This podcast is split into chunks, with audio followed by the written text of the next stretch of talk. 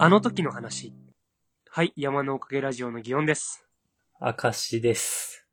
こないだ、母親と昔の自分について喋るような機会があったんですけど、なかなかない機会ですね。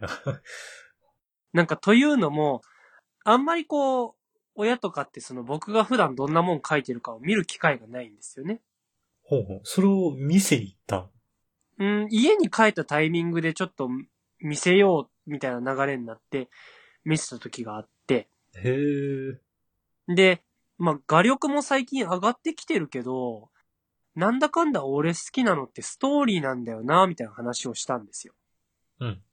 まあ、ストーリー好きなんだよな。だから、この人に対してのストーリーも好きだし、昔から映画でも何でもストーリーの方を楽しんでたなって思うわ、みたいな話をして。で、昔そういう風に、まあ楽しんでたもんって言えば、まあ本とかめっちゃ読んでたよねって話になったんだけど。おーいい話じゃない。で、まあ俺の中では、その俺の記憶の中では確かにひたすら本読んでた記憶があって、みんなが昼休みになんか体育館で遊んでる日とかでも、俺本読みてえなっていう日ずっと教室で本読んでた記憶があるし、あの、本気でハマった時とかって、学校から帰ってきて夜寝る時間になって、ちょっとだけ読もうと思ったのに、そのままテンション上がって朝まで読んじゃって、次の日寝不足で行くんだけど、でももう続きが気になって仕方ないから、帰る頃には新しいやつ借りてきてるみたいな感じだったんだけど。お本の虫ですね。うんいや、そう、だったなと思って。で、そういう昔から本好きだったもんなーって俺が言った時に、いや、お前本当に本好きだったもんね、みたいな感じにな言われて。で、本好きで読みたがるくせになんかこだわり強かったから、めんどくさかったんだよね、みたいな感じのこと言われたのよ。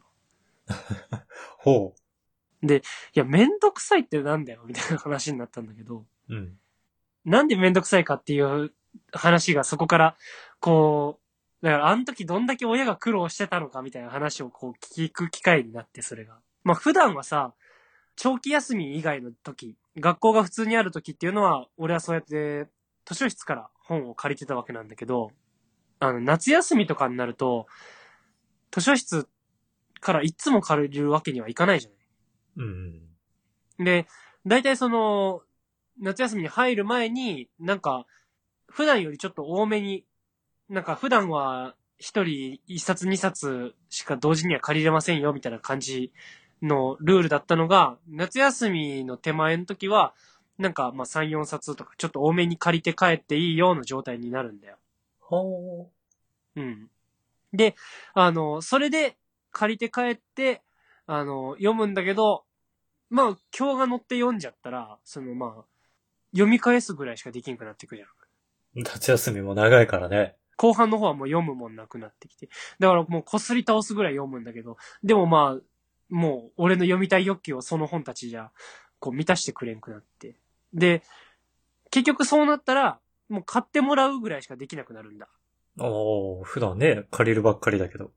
うん。ちょっと親に、この本が欲しくってとか言わんと、もう楽しみがなくなってくる。で、その、まあ親もじゃあ、ね、読書はまあさせてもいいか、みたいな感じで、こう、買ってもいいかってなるんだけど、ただ、俺が行ってくるやつっていうのが、絶妙にマニアックだから近くの本屋にないらしいのよ。あちょっと大きい本屋まで、その時はね、まだだってネットで本買うみたいな、なかったもんね。そうそうそうそう。なんか、うん。もう、ちょっと離れた市の方まで行って、そこの本屋で買わないと買えないようなやつを、まあ言ってくると。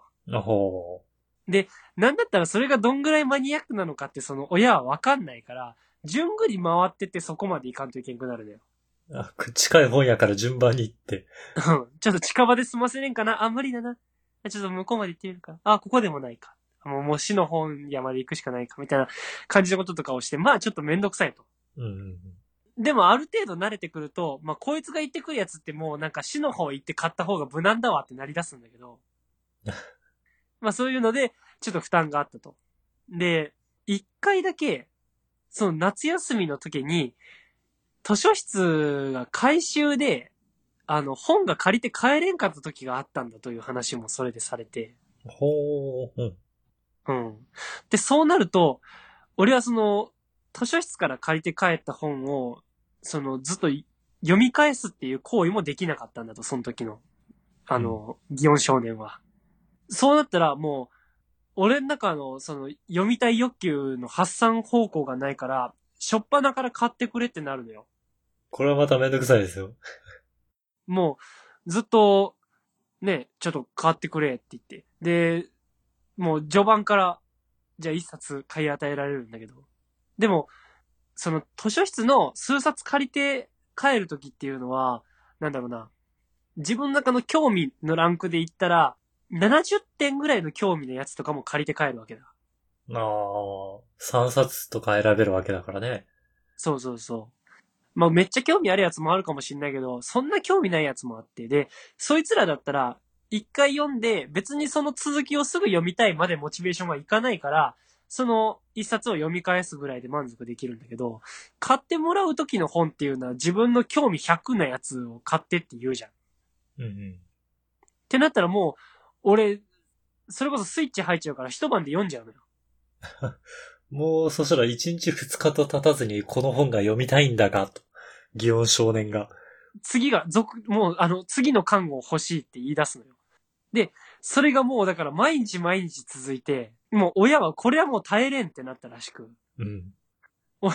あの、大人の忍耐をへし折るぐらいには俺は本を催促したらしいんだけど、その時の母親は、その図書室というか学校の先生に連絡して、どうにか図書室の本って借りて帰ることはできんのだろうかっていうお願いを一遍したことがあるらしいんだよ。学校側に。そう。学校のルールを多少ねじ曲げてでも、本を貸してやることはできんのだろうかって、お願いしたことがある、みたいなことを言われて、俺、そんなにお親に迷惑かけてたんだって。お俺は物静かに本を読んでた祇園少年のイメージしかなかったけど、大人の忍耐へし折るぐらい、それで、その、親に迷惑かけてたんだっていうのをそれで知って、その頃、その、自分は自覚できんかったけど、やっぱ迷惑かけてたんだなってこう、振り返った瞬間にね、遭遇したんですよ。聞いてみないと、親から聞いてみないとわかんないもんだね。いやーなんかね、うん、そうだなって思う。あの、苦労の方までフォーカスしないじゃない。実際なんかその、例えば雑巾とかさ、2枚持ってきてとかなんか、新学期になるとあったなと思う。あれもさ、親は縫ってる人とかいたわけじゃん。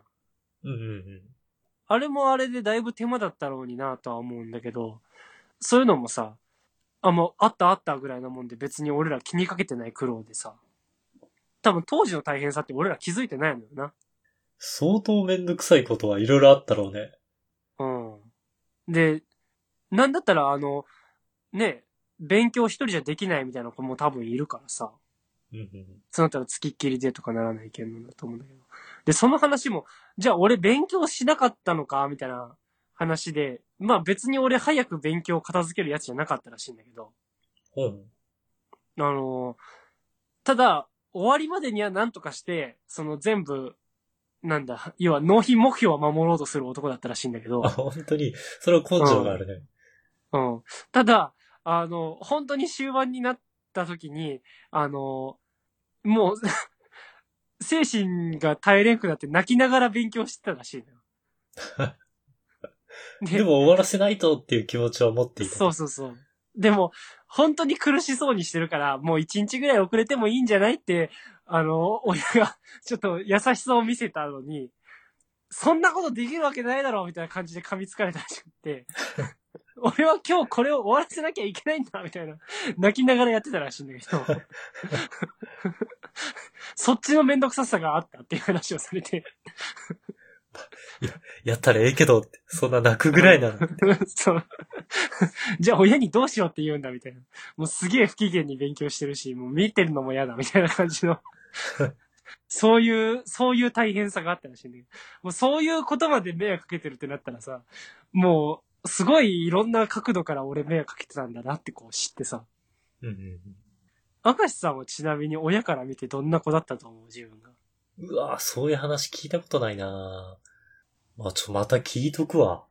あ今日さ、なんか有意義な話の場をも、設けたな。いや、そうだね。てか、このぐらいの年齢でやるのが一番面白いんだろうね。40とかになっちゃうと、ん子供の頃の自分切り離しちゃいそうじゃない？まあちょっとね、続いてるはずだけど、その時代の要素が何か残ってるかって言われたら難しいもうん。でも20代だったら、まだ子供の頃って、なんか地続き感感じるなと思って。ん。うん。なんかもうちょっとだけ地続きな気がする。うん。今聞いとくべきなんだろうなって思備える話。う。はい。山のおかげラジオの祇園です。明石です。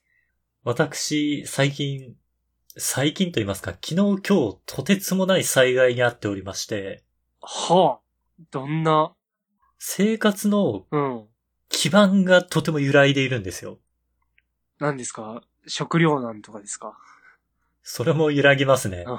あでも、食糧難にすらつながるような、さらにその基盤が揺らいでる。え、もっと基盤って何？もっと基盤。これ今、うん。家の Wi-Fi が、うん。ちょっと通信障害気味なんですよ。ああ、そういう災害？もう、田舎に住んでて、うん。買い物とかもネットで買っちゃう時が多いのよ。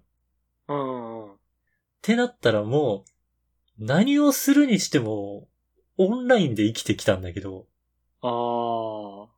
今かろうじて残ってる電波が、人と音声通話できるぐらいの電波があるから奇跡的に今この録音ができてるんだけど、いや、怖いね。俺さっきからその、言葉にせずめっちゃハラハラしてるけど、大丈夫？これはつな、ま あまあ、とりあえずいけるだけいくか。うん。そう。で、うん。音声通話以上の、例えば動画を見るとか、なんか画像がめちゃくちゃ多いようなサイトを開くとかおができなくなってる状態で、ーうん。急に俺は日々の楽しみってなんだっけって。ああ、なるほど、ね。何もできなくなったのよ。うん。例えば本を読むとかにしても、うん、まずいっぱい画像が載っている本を、電子書籍を購入するサイトを開いて、うん。で、電子書籍をダウンロードしてみたいな、いっぱいの通信データを伴う行為を行わないと、うん。これができないと。っそうだなてなったら、うん。あ俺もう何していいかわかんなくなっちゃって。あ。その仕事以外の時間ってことか。そう。うん。最悪だよね、その日 そうだ、仕事終わったって帰ってきてもな、何していいかわからんっていう。々。そう。あまあ、テレビは一応、なんていうの ?Wi-Fi じゃなくて見れるからあーいいんだけど、テレビもとっさに見ようとするとなんか、普段見てないから見ようと思わないじゃん。そうだね。むしろどの番組が面白いかわかんないもんね。そう。で、どの番組が面白いかみたいなのをネットで調べることもできず。そうだな。だから、こういう、もしもの時に備えて、普段から、例えば、気になってた、えっ、と、なんだろうな、DVD をうん。買いだめておくとか、ああ、そうね。あとは紙の本をそれでもやっぱり買っておくとか、うんうんうんうん。っていうような、備えが大事だなと思って。ああ、そうだな。それこそ、あれだね、備えの話で言えば、もう電気全般使えんくなっても遊べる遊びみたいなの欲しいよな。電気なくなったら困りますね。うん。何のができるんトランプ、トランプぐらいじゃない？ああ、まあそうだな。そういう意味じゃ、あれだよ。そういう災害時にはもう、部屋に一個トランプ置いてるやつが勝つよね。一人じゃ何もできないけどね。占いぐらいしか。じゃあタロットカードの方がいいわ。何するギオンさんだったら。あれよ、あの、できるできる。あの、遊べる俺は。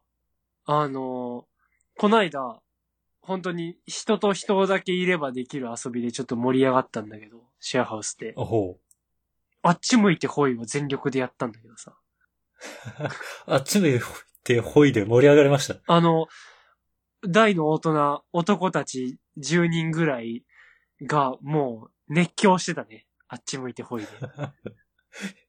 勝った負けたで一喜一憂と。うん。膝から崩れ落ちれたもん。あの、なんだ、お菓子、ちょっといいお菓子買ってきたんだけど、全員分ないっていう状況の、あっち向いてほい大会。ほう。まあ、白熱したよね。もう、あれだけで、あの、なんだろうな。じゃんけんとかってさ、一回でポンって出ちゃうからさ、そんなになんか気合い入れようがないんだけどさ、あっち向いてほいって、あ、負けた、こっから先、不意に俺の負けるかもしれない可能性が浮上したってなってからの、あっち向いてのための時の緊迫感ってなんかね、あるんだよね。集中力が2段階公式になってるのかな？じゃんけんを出したっていう時、もう一段階集中力が高まるのね。そう。あそこの緊迫感、その緊迫になってからの時間が大事よな。あそこが一番こう盛り上がりどころだなって思 そういう盛り上がり方あるから。う。うん。あれで全然遊べたよ。そうなぁ何？なんか問題ある？相手がいるじゃない。ああっち向いて、俺だって一人であっち向いてホイできるならいくらでもやれるよ。でもそうじゃないじゃない そうだね。そう。あ一人でむしろあっち向いた方が成立してるのが一番怖いね。それは多分、なんか、どうなるんだろうね。イマジナリーフレンド出せるようになっちゃってるかもしんないよね。そうか。いや、でもそれは、さ、あれじゃないの？その、ネットで、だから、俺とはもう喋れなくなるでしょ？そう、ネットがなくなっ、電気がね、ないから。うんだから、近くの友達を作らなきゃいけないじ俺今の土地に友達いないんだけど。別に会社の同僚も友達じゃないし。ゃん。あー、会社の同僚、会社の同僚友達じゃないのか。いや、会社の同僚友達じゃないっていうのは会社の同僚は傷つくかもしれんからな。なかなか同僚は同僚じゃない？あのさ、俺前、前はサラリーマンだった時あったじゃない？はいはい。うん。あの、岡山で働いてて。で、その時の同期の中に、その、俺ら友達だろみたいな感じのこと言うと、いや、まあ同期だけんな、みたいなことをずっと言ってきたやつがいたのよ。ほう。うん。まあ同期、同期だけどな。まあ友達っていうのはなんか、同期とは違うよな、みたいなこと言ってたやつがいたんだけど。で、そいつが、その、俺退職する段になって、もう退職した。で、これからもうちょっとお別れだな、みたいな。なし、こう、俺がこう、旅立つ別れのシーンぐらいあ最後の挨拶。の、うん、いたんだけど、そこでそいつ敬語だったもんな。あれ？会社で一緒の時は そ、そこまではタメ語で、なんなら休日飯食いに行ったりとか、あの、してたのに、お疲れ様です、みたいな。一番最後。頑張ってください、みたいな。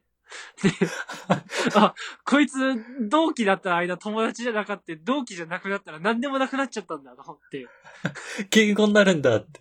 そう。で、あの、ちょっと前に結婚しましたの報告を LINE グループでやってて、あの、まだそのグループに俺は残ってんだけど、その同期メンバーのね、LINE グループに残ってて、だから、みんながそのおめでとうって言ってありがとうって返してる中で俺も、あ、おめでとうって送ったら、ありがとうございますって書いてる。敬語。そうか、俺はもう同期じゃないからこうなっちゃうんだと思って。変な話だ。いや、だからちょっと、それは傷つくからね。ちゃんと、うん。そうか。友達らしい振る舞いもしてほしいもんだなと思う。だよ、それ相手も、相手も友達、相手が友達じゃないって思ってるならまだいいけど。うん。これはじゃあ、今の、今のうちにできる備えは、同期と友達として、な、うん。な、成関係を築いておくと、関係性の成立が大事です。そこに、備えがあったか。うん。電気なんてなくても、繋がれるんだから。という感じで話してきましたが、明石さん最後にお知らせお願いします。はい。この番組のツイッターアカウントを作成しました。アットマーク山のおかげで検索してくれたらヒットすると思います。山のおかげはローマ字で YAMANO。おかげは OKAGE ですね。で、このツイッターアカウントで番組のおまけ話とか更新情報をつぶやいていこうと思ってます。また、今回聞いてくださった方のね、感想をもらえたら嬉しいので、Gmail、こちらも Twitter アカウントと一緒で山のおかげ at gmail.com もしくはこの番組の Twitter のアカウントにコメントやリプライなど送っていただけたらとても嬉しいです。それでは、また次回。はい、さようなら。